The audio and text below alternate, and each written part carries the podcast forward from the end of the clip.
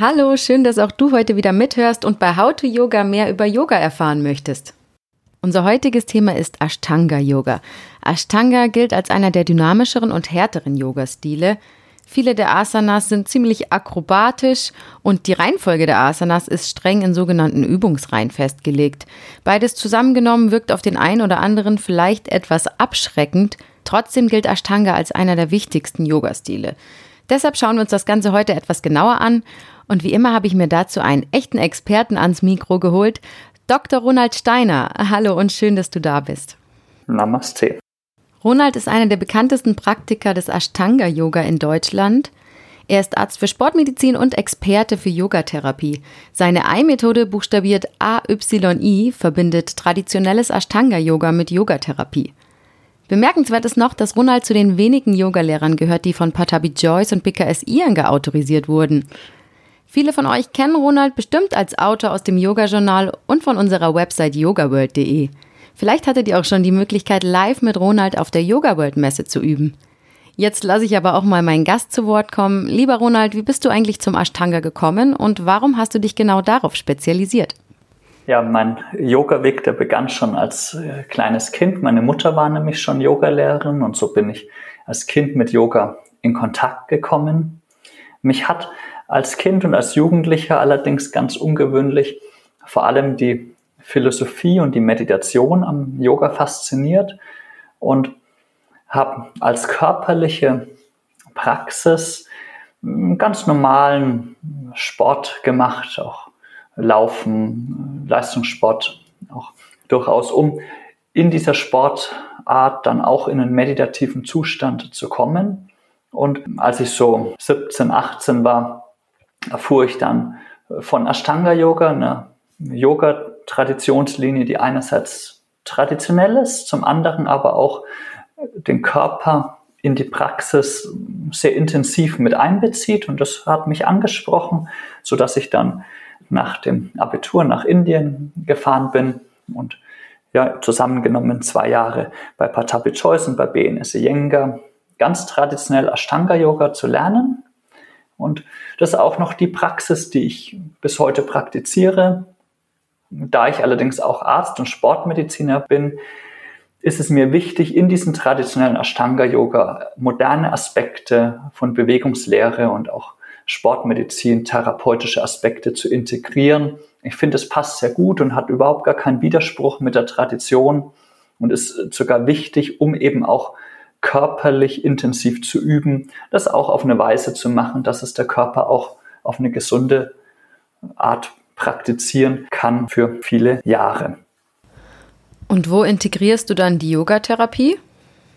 Was macht Ashtanga Yoga aus? Das ist äh, die Frage. Da gibt es so einige Kennzeichen von Ashtanga Yoga. Das Ashtanga Yoga unterscheidet von anderen Yoga-Formen und eines dieser Kennzeichen ist, Ashtanga Yoga hat eine feste Übungsserie oder genau genommen vier feste Übungsserien, die aufeinander systematisch aufbauen. Die sind in Indien entstanden aus dem Unterricht von Krishna Machaya und eben Patapi Choice, meinem Lehrer. Und viele Westler versuchen jetzt diese Serie nachzuturnen und zu üben. Und das ist schön, weil man durch die Wiederholung in meditativen Fluss hineinkommt. Es ist aber wichtig, die Übungen auch so auszuführen, dass sie bewegungsphysiologisch sind. Ein ähnliches Phänomen haben wir auch in anderen körperlichen Aspekten, nämlich in Sportsachen, im Turnen zum Beispiel, ja, ein Salto springen oder einen Handstand machen. Um einen Salto gesund springen zu können oder einen Handstand gesund machen zu können, gehört auch Bewegungsphysiologie dazu. Und wenn die stehen bleibt auf einem Stand von 1930, dann hat man einfach eine Menge verpasst. Turner machen heutzutage den Handstand anders als 1930 oder springen auch das Salto anders als 1930. Ist trotzdem noch ein Salto, ist trotzdem noch ein Handstand. Und genauso ist es mir wichtig, Ashtanga Yoga auf eine moderne bewegungsphysiologische Art auszuführen. Da können wir mal die Überschrift drüber tun, Alignment. Wir kultivieren Alignment in der Yoga-Praxis. Der zweite Aspekt ist, es ist heute klarer, denn je, also viel klarer als das in den 30er Jahren der Fall war, wie unterschiedlich Menschen sind Und dementsprechend ist es wichtig, dass wir unsere Yoga-Praxis auch uns anpassen. Wenn ich versuche so zu üben, wie jemand, der eine ganz andere Proportionen hat, einen ganz anderen Körperbau hat wie ich, dann ist das Resultat eine Verletzung. Und der zweite Aspekt in der Ei-Methode, aufbauend auf diesen festen Übungsserien, ist also das Anpassen dieser Übungsserien an den einzelnen Übenden. Deswegen ist es immer noch eine feste Serie, in der du meditativ üben kannst, die auch anstrengend ist. Wir passen sie aber an. Und der dritte Aspekt, wie die Therapie in den traditionellen Ashtanga-Yoga kommt, sind dann wirklich durch spezielle Übungen, die nicht Teil der traditionellen Serie sind, die einfach einen Schwerpunkt setzen können, wenn jemand zum Beispiel eine Verletzung hat oder eine Einschränkung hat, an diesem Körperteil ganz gezielt kann dann der Übende arbeiten als Teil seiner Yoga-Praxis. Ja, also drei Aspekte, Alignment, beziehungsweise eine bewegungsphysiologische sinnvolle Ausführung. Der zweite Aspekt ist dann die Form, also die Anpassung der Übungen an den Einzelnen. Und der dritte Aspekt sind dann eben Spezialübungen für einen Menschen, je nachdem, welche Situation jemand hat. Und jetzt kommt es eben darauf an, welchen Körper man hat. Und wenn man jetzt den typischen Körper hat eines 14-jährigen ähm, indischen Jungen, dann ist das, was ich unterrichte, überhaupt gar kein Unterschied zum, in Anführungszeichen, ganz traditionellen Ashtanga-Yoga.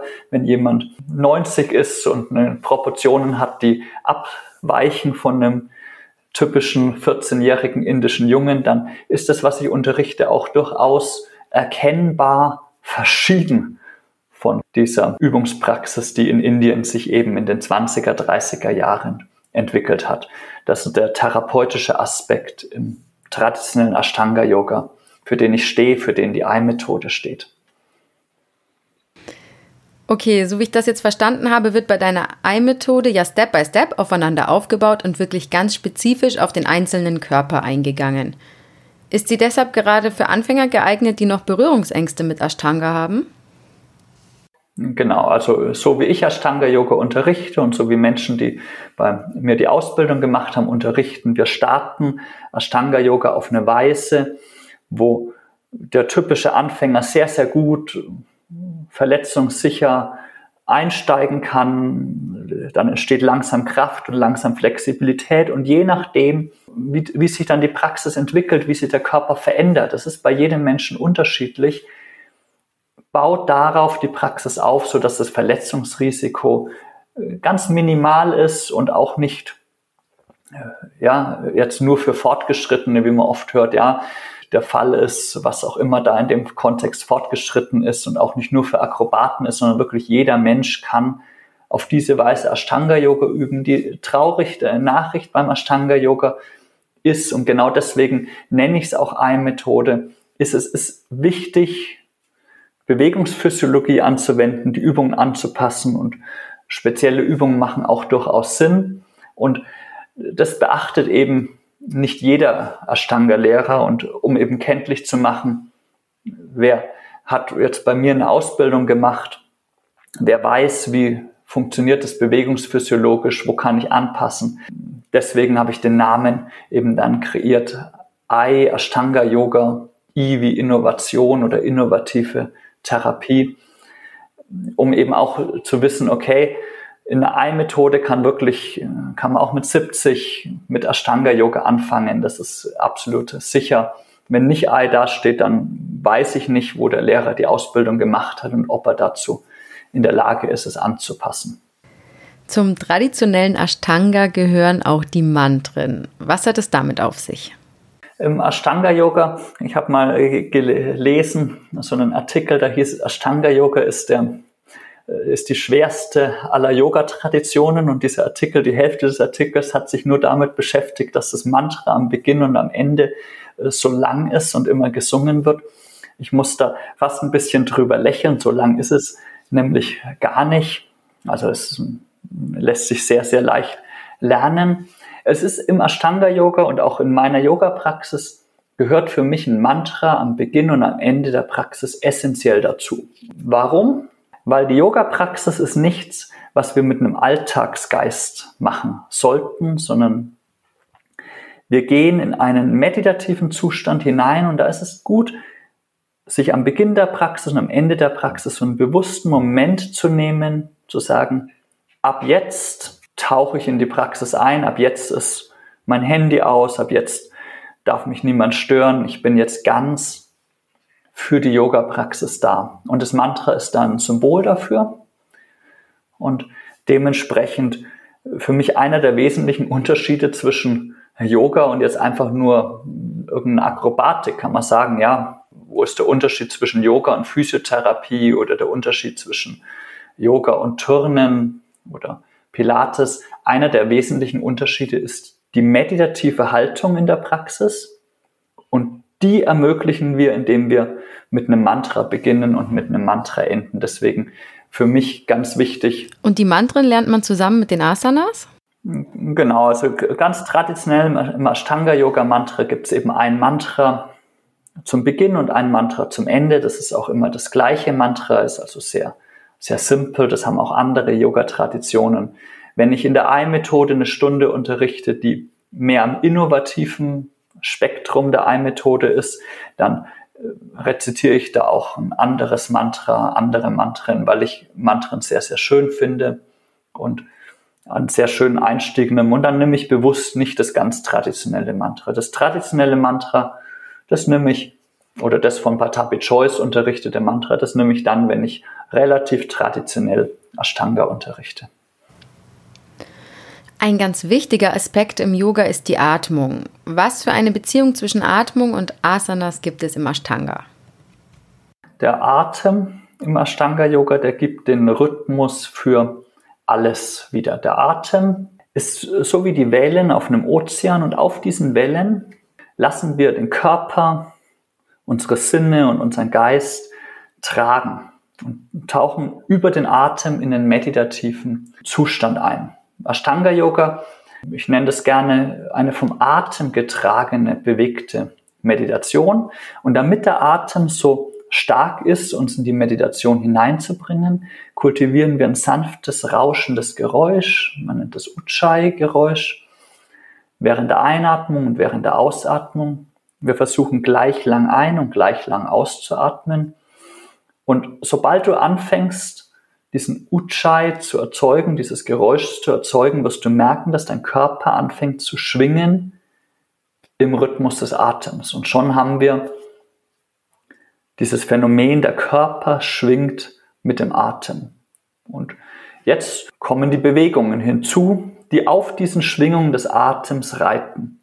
Ja, das heißt, wir atmen ein, der Körper dehnt sich aus und eine Bewegung entsteht daraus, die sich ausdehnt. Wir atmen aus, der Körper wird kleiner sinnigerweise, ja, das Luftvolumen geht ja raus und eine Bewegung baut auf dem Atem auf, die den Körper kleiner werden lässt.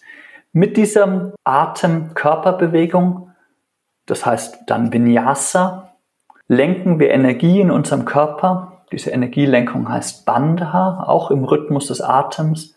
Und letztendlich lenken wir dann auch unsere Sinne, unseren Blickpunkt im Rhythmus des Atems, das heißt Drishti. Und diese drei Dinge, Vinyasa, Bandha, Drishti, die alle drei auf den Wellen des Ujjayi-Atems reiten, diese drei Aspekte, die nennen wir im Ashtanga Yoga Tristana. Und jetzt sind wir schon beim zweiten Aspekt, der kennzeichnend ist für Ashtanga Yoga, dieses Tristana. Ja, andere Traditionen haben das auch. Meistens Traditionen, die vom Ashtanga Yoga abstammen. Aber was das Besondere beim Ashtanga ist. Durch die feste Übungsserie, das hatten wir vorhin schon, das erste Kennzeichen von Ashtanga Yoga, wir üben immer wieder die gleiche Serie, können wir von Mal zu Mal immer intensiver in diese Atemwellen eintauchen. Weil einfach, wenn du weißt, was kommt an Übungen, kannst du genauer, tiefer in die, auf diesen Wellen des Atems reiten. Ich schalte also meine Gedanken aus und folge einfach dem Fluss der Atmung, oder? Das, genau, eine bewegte Meditation. Du übst die feste Serie in einer für dich angemessenen Weise, bewegungsphysiologisch sinnvoll natürlich. Und in dem Üben der festen Serie kultivierst du Tristana, also diese drei Aspekte aus Vinyasa Bandha Drishti, die alle drei auf dem Atem reiten. Ersetzt dann die Atmung die Musik in der Praxis, weil Ashtanga wird ja eigentlich ohne Musik praktiziert. Genau, der Atem ist letztendlich der Rhythmus. Die Musik, würde ich sagen, sind die Bewegungen. Also die Noten sind die Bewegungen. Der Atem ist der Rhythmus. Es hat sehr, sehr viel Ähnlichkeiten zu Musik. Der Atem ist immer gleich lang. Also das ist immer ein gleicher Grundrhythmus, der durch die ganze Praxis durchgeht. Die Bewegungen reiten auf den Atemwellen. Nicht immer ist eine Bewegung eine Atemwelle, sondern manchmal ist eine Bewegung auch ja, eine Ausatmung, eine Einatmung, also zwei halbe Atemzüge, wie bei der Musik. Da gibt's Noten, die sind eine halbe Note lang und Noten, die sind eine ganze Note lang und dann gibt's Noten, die sind sogar eine verlängerte ganze Note lang. So sind die Bewegungen Vielfache der Atemlänge lang. Und daraus entsteht eine musikalische Komposition mit dem Grundrhythmus des Atems und darauf reitenden Bewegungen. Wie kann ich mir eine Ashtanga-Stunde denn vorstellen? Wenn ich immer feste Asana rein übe, habe ich die Reihenfolge ja drauf. Und ähm, du als Lehrer gibst dann Hilfestellungen? Genau, das sind wir schon bei dem dritten, was besonders ist am Ashtanga Yoga. Ja, drei Dinge machen Ashtanga Yoga aus. Die hängen eng miteinander zusammen. Das eine, die feste Serie. Das zweite, Tristana, diese meditative, vom Atem getragene Praxis. Und das dritte, der Unterrichtsstil, der heißt Mysore Style. Mysore Style heißt, jeder übt im eigenen Atemtempo innerhalb der festen Serie seine persönliche medita meditative Praxis, während der Lehrer im Raum ist und beobachtet und individuell Hilfestellungen gibt. Das bedeutet, wenn jemand eine Übung vergisst, ihn erinnert, ah, da kommt die Übung oder auch die Praxis unterstützt, indem er vorschlägt, wie die Praxis sich weiterentwickeln kann oder auch mit körperlichen Hilfestellungen, Adjustments ist eine Möglichkeit, das ist der traditionelle Unterrichtsstil im Ashtanga-Yoga und letztendlich auch das, was das Ashtanga-Yoga so besonders macht, was ich so liebe, weil es eine unheimliche Freiheit gibt. ist dieser Widerspruch. Viele Leute denken, oh, Ashtanga-Yoga, das ist mir zu langweilig oder das ist mir zu strikt wegen den festen Serien. Durch die festen Serien sind wir aber in der Lage, Meisterstyle zu üben und wenn du in der Lage bist, Meisterstyle zu üben, kannst du selbst entscheiden, wie lange du übst. Du kannst selbst entscheiden, was du übst. Du kannst selbst entscheiden, wie schnell du übst. Und der Lehrer ist da, unterstützt dich bei dem, was du tust und berät dich, wie deine Yoga-Praxis sich langsam entwickeln kann. Natürlich unterrichte ich nicht nur Meisterstyle, weil Meisterstyle ist in der Tat, es funktioniert nur, wenn jemand sagt, oh, Ashtanga Yoga, das ist was, was mich fasziniert, das will ich jetzt annähernd täglich üben, dann fängt Meisterstyle an, Freude zu machen.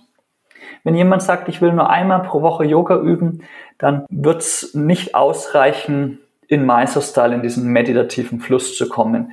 Äh, dafür gibt es immer noch geführte Stunden, wo der Lehrer wie in einer anderen Yoga-Tradition auch den Schüler letztendlich von Position zu Position durchführt auch da ist dann im Ashtanga-Yoga typischerweise die Ansage ein bisschen spartanischer als in anderen Yoga-Traditionen, weil auch wenn jemand nur einmal pro Woche übt, man dann doch so ein Gefühl bekommt, welche Positionen hintereinander kommen und wie die äh, auch gehen, so dass der Lehrer dann nicht mehr jedes Detail ansagen muss, weil der Schüler sie von Mal zu Mal verinnerlicht.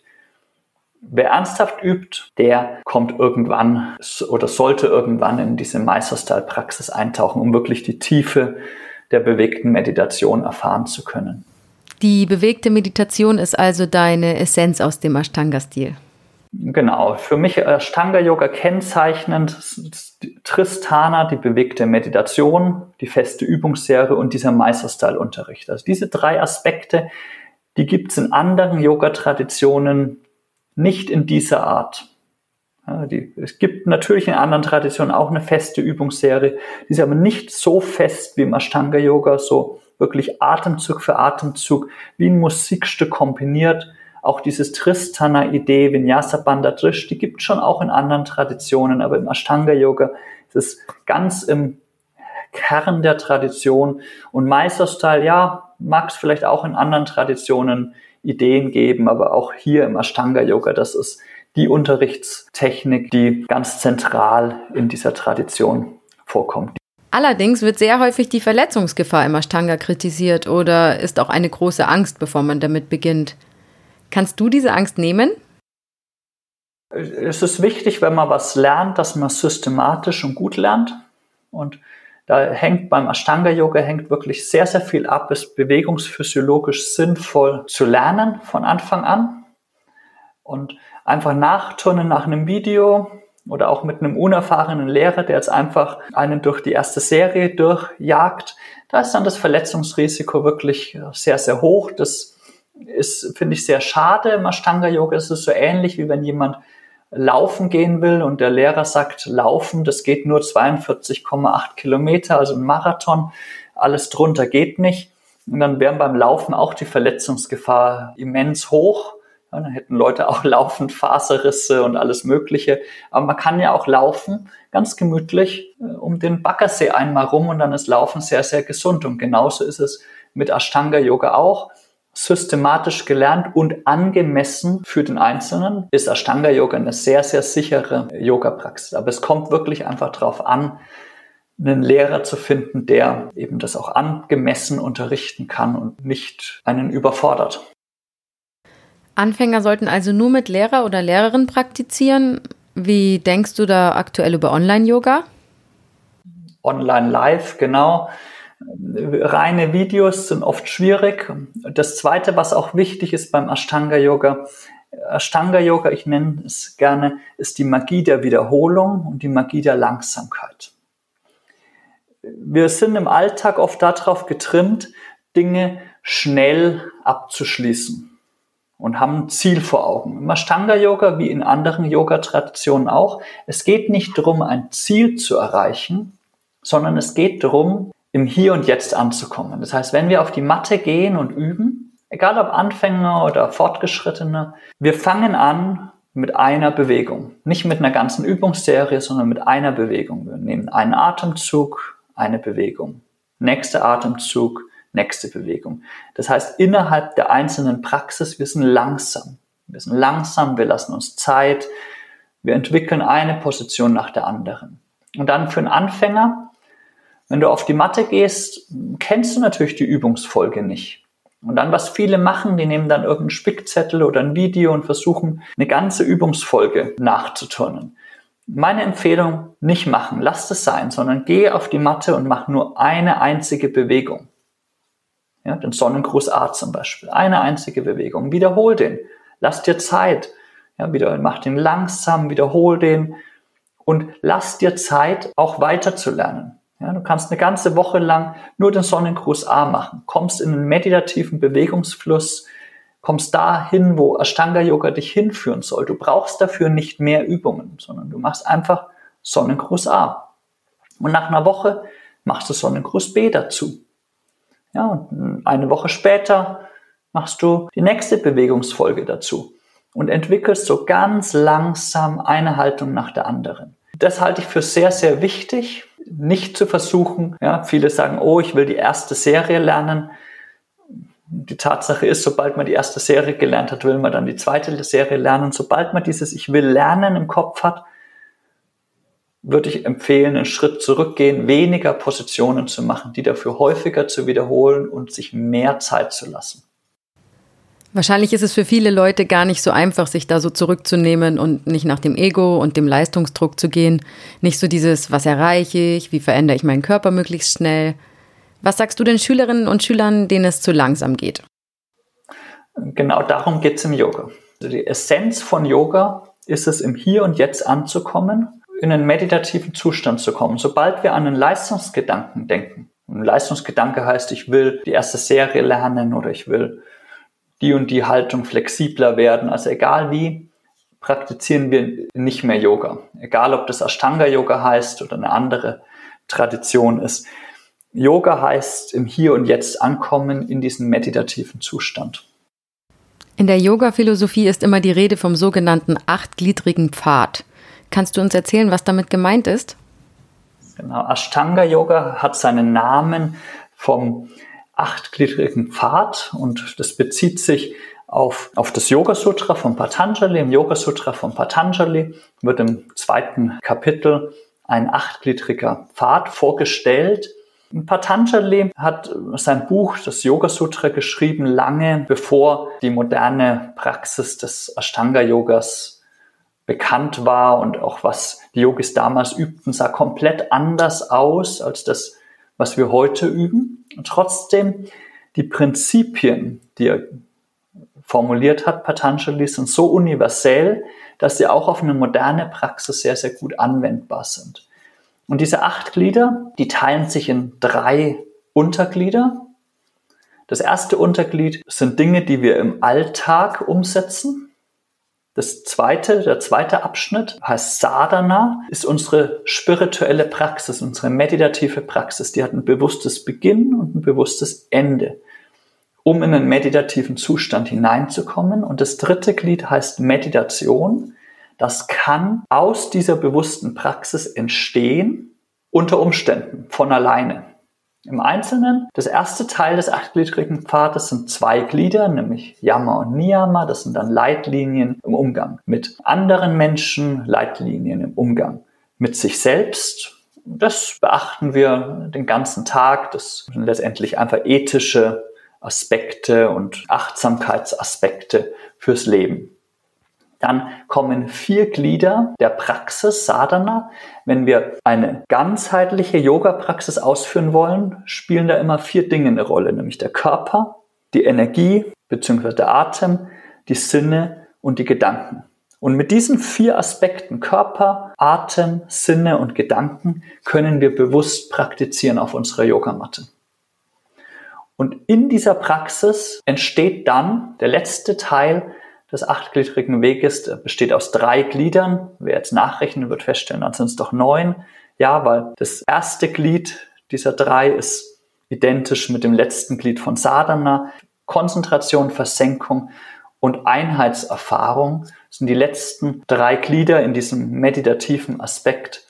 Das bedeutet, wir gehen auf unsere Yogamatte, wir üben mit Körper, mit Atem, mit Sinnen und Geist und daraus entsteht dann ein meditatives Erlebnis, das über Konzentration, Versenkung zu einer Einheitserfahrung führt. Das ist der achtgliedrige Weg. Der lässt sich auf alles Mögliche anwenden. Also da ist nicht festgelegt, wie die Übungsserie ausschaut und was wir genau machen. Im Ashtanga Yoga war er im Zuge der Tradition so wichtig, dass er eben dem Ashtanga Yoga sogar seinen Namen gegeben hat. Yoga ist damit eben auch eine philosophische Einstellung und nicht nur eine Sportart. Genau, die ersten zwei Glieder, Yama Niyama, die ziehen sich durch den ganzen Tag, eben die Leitlinien im Umgang nach außen und nach innen.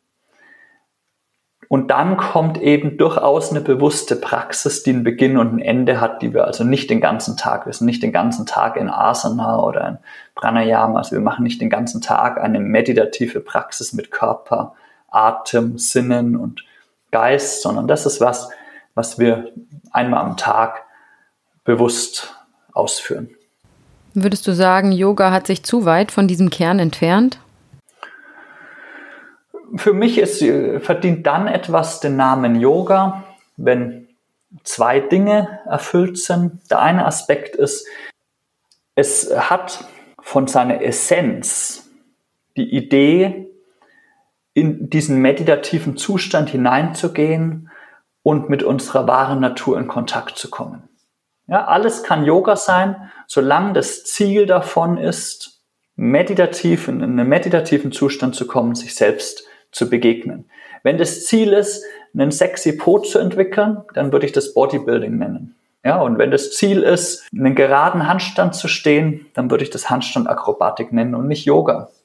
Im Yoga ist das Ziel, in diesen meditativen Zustand zu kommen, in dem man sich selbst begegnen kann.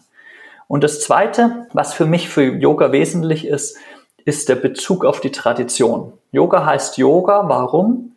Weil es sich auf eine Traditionslinie bezieht, die sich natürlich entwickelt hat, wie jede Tradition. Aber wir beziehen uns auf eine Traditionslinie, die letztendlich aus den Upanishads heraus entstanden ist, die also 3000 Jahre alt ist. Wenn jetzt jemand was unterrichtet und sagt, ich habe keine Ahnung, was, was von den Quelltexten oder was früher praktiziert wurde, ich mache hier irgendwas, was mich in einen meditativen Zustand versetzt, würde ich sagen, dann ist es vielleicht eine Meditationspraxis, aber es ist kein Yoga. Also Yoga braucht wirklich beides in meinen Augen, nämlich den Bezug auf die Tradition des Yogas und das Ziel, diesen meditativen Zustand zu erreichen. Und da gibt es eine ganz große Unterscheidung, und zwar zwischen der Yoga und das Yoga. Der Yoga, das grammatikalisch korrekte Geschlecht des Wortes nach dem Sanskrit, wo das herkommt, definiere ich als eine Praxis, die sich eben auf die Tradition bezieht und das Ziel hat, diesen meditativen Zustand zu erreichen. Und der Yoga hat sich entwickelt. Die Techniken des Yogas haben sich immer wieder neu geformt, neu sortiert. Übungen kamen hinzu, Übungen gingen weg, Sichtweisen kamen, gingen, hat sich immer wieder verändert. Was im Westen oft mit der Yoga verwechselt wird, ist, ich nenne das Das Yoga, ist ein Übungsset, das letztendlich sich Anfang des 20. Jahrhunderts erst entwickelt hat und dann sagen Leute, ah, ich mache Yoga und denken, ah, ich mache das Dreieck oder ich mache den Baum oder ich mache Virabhadrasana, ich mache den nach unten schauenden Hund und denken, das ist Yoga. Aber es hat mit Yoga eigentlich gar nichts zu tun. Das sind lediglich Übungen, die der Yoga nutzt, um in den meditativen Zustand zu kommen. Nur die Übung alleine ist letztendlich einfach eine Fitness-Sportübung. Man kann da viel Hund machen und viel Virabhadrasana machen, kann das auf Sanskrit benennen oder nicht. Die Übung hat nichts mit Yoga zu tun, ist nur eine Körperübung. Und ein Lifestyle-Trend auf Instagram. Ja, Lifestyle-Trend, wenn man sich Instagram anschaut, man weiß nicht, nie genau, von außen kann man nicht erkennen, was praktiziert derjenige. Das, was man im Foto festhält, ist letztendlich Akrobatik. Ja, man macht ein Foto von einer Haltung, das ist dann einfach eine akrobatische Haltung. Jemand macht einen Kopfstand oder den Handstand und schreibt drunter Yoga. Ob derjenige jetzt Yoga praktiziert oder einfach nur einen Handstand macht, das müsste man denjenigen selbst fragen. Gute Idee, sollte man vielleicht wirklich mal machen. Zum Abschluss würde ich gerne noch mal zum Ashtanga zurückkommen und dich um einen Mythbuster bitten. Was ist für dich der größte Mythos, der über Yoga kursiert? Ich denke, wir haben viele schon besprochen. Äh, einer ist sicherlich das Ashtanga-Yoga. Ja, man hört immer das Wort fortgeschrittene. Das ist äh, an sich schon eine Ironie, weil fortgeschritten hat nichts mit flexibel zu tun oder irgendwas. Im eigentlichen Yoga-Weg heißt fortgeschritten, wir sind in der Lage, in einen meditativen Zustand einzutauchen. Aber viele denken, fortgeschritten ist gleich flexibel oder kräftig. Ashtanga Yoga ist nur was für kräftige und flexible Leute. Das ist natürlich ein Mythos. Jeder Mensch kann Ashtanga Yoga üben, wenn er systematisch und richtig angeht. Ein zweiter ähm, Vorurteil von Ashtanga Yoga ist, dass es langweilig ist. Langweilig, äh, dass man immer wieder das Gleiche macht. Das ist die Oberfläche. Man denkt, oh, jeden Tag das Gleiche. Aber gerade in diesem Gleichen entstehen so unendlich viele Möglichkeiten, ähnlich wie beim Schachspielen. Oberflächlich betrachtet ist Schachspielen total langweilig, weil jede Figur kann immer nur einen Zug machen, das ist genau festgelegt. Aber wenn du Schach spielen kannst, erkennst du, wie viele unendliche Möglichkeiten an Zügen es gibt. Und genauso eben auch in der Praxis, es gibt die festen Serien. Aber wenn du da mal eingetaucht bist, wirst du erfahren, wie viel Möglichkeiten, Optionen es gibt in der Yoga-Praxis. Vielleicht noch ein drittes Vorurteil, Ashtanga-Yoga wäre sehr strikt und sehr streng, wegen dieser festen Übungsserie wieder. In Wirklichkeit ist die feste Übungsserie das, was uns Freiheit gibt und es ermöglicht uns selbstständig zu üben. In anderen Tradition, wo solche festen Serien nicht so der Fall sind, sind wir als Übender letztendlich immer darauf angewiesen, eine Ansage zu folgen von einem Lehrer. Im Ashtanga-Yoga kommt man sehr, sehr schnell an den Punkt, selbstständig zu üben. Und das ist der Grund, warum ich Ashtanga-Yoga so liebe. Ich liebe es, meinem eigenen Atemtempo zu folgen. Ich liebe es, meine eigene ganz persönliche Praxis zu kultivieren Gerne zusammen mit anderen, aber im Endeffekt doch für mich. Also Ashtanga Yoga ist weder langweilig noch nur was für die flexiblen, noch sehr eng und strikt, sondern genau das Gegenteil. Jeder Mensch kann Ashtanga Yoga machen. Es ist überraschend spannend, weil du eben selbstständig üben kannst und es ist sehr, sehr offen, weil es dir die Möglichkeit gibt, selbstständig zu üben. Das ist doch mal ein Abschlusswort. Lieber Ronald, ich danke dir für das inspirierende Gespräch und die Einführung in Ashtanga Yoga. Es gäbe jetzt natürlich noch so viel mehr zu sagen, als heute in diese Folge passt, aber noch ganz kurz für unsere Hörerinnen und Hörer, wo kann man mehr über dich und deine Arbeit erfahren? Im Internet meinen Namen googeln oder ashtanga-yoga.info ist die Webseite und da freue ich mich natürlich mit jedem zu üben, wenn du kommst. Wir haben Online-Stunden, Live-Online-Stunden, aufgezeichnete Online-Stunden, Ausbildung, Weiterbildung, Yoga-Therapie-Weiterbildung, ganz großer Schwerpunkt in der Ein-Methode, sodass, glaube ich, für jeden und für jede Interessenslage da was dabei ist, um einzusteigen oder auch, wenn man von einer anderen Tradition kommt, um einen therapeutischen Schwerpunkt zu setzen in der Praxis. Wenn du zu Hause jetzt noch Fragen hast an uns oder Ronald, dann schreib uns gern. Und wir freuen uns natürlich auch über deine Bewertung für unseren Podcast. Und dir, Ronald, danke ich nochmal ganz herzlich für deine Zeit und deine Energie. Vielen Dank. Ich hatte großen Spaß. Ich auch. Tschüss und bis zum nächsten Mal bei How to Yoga.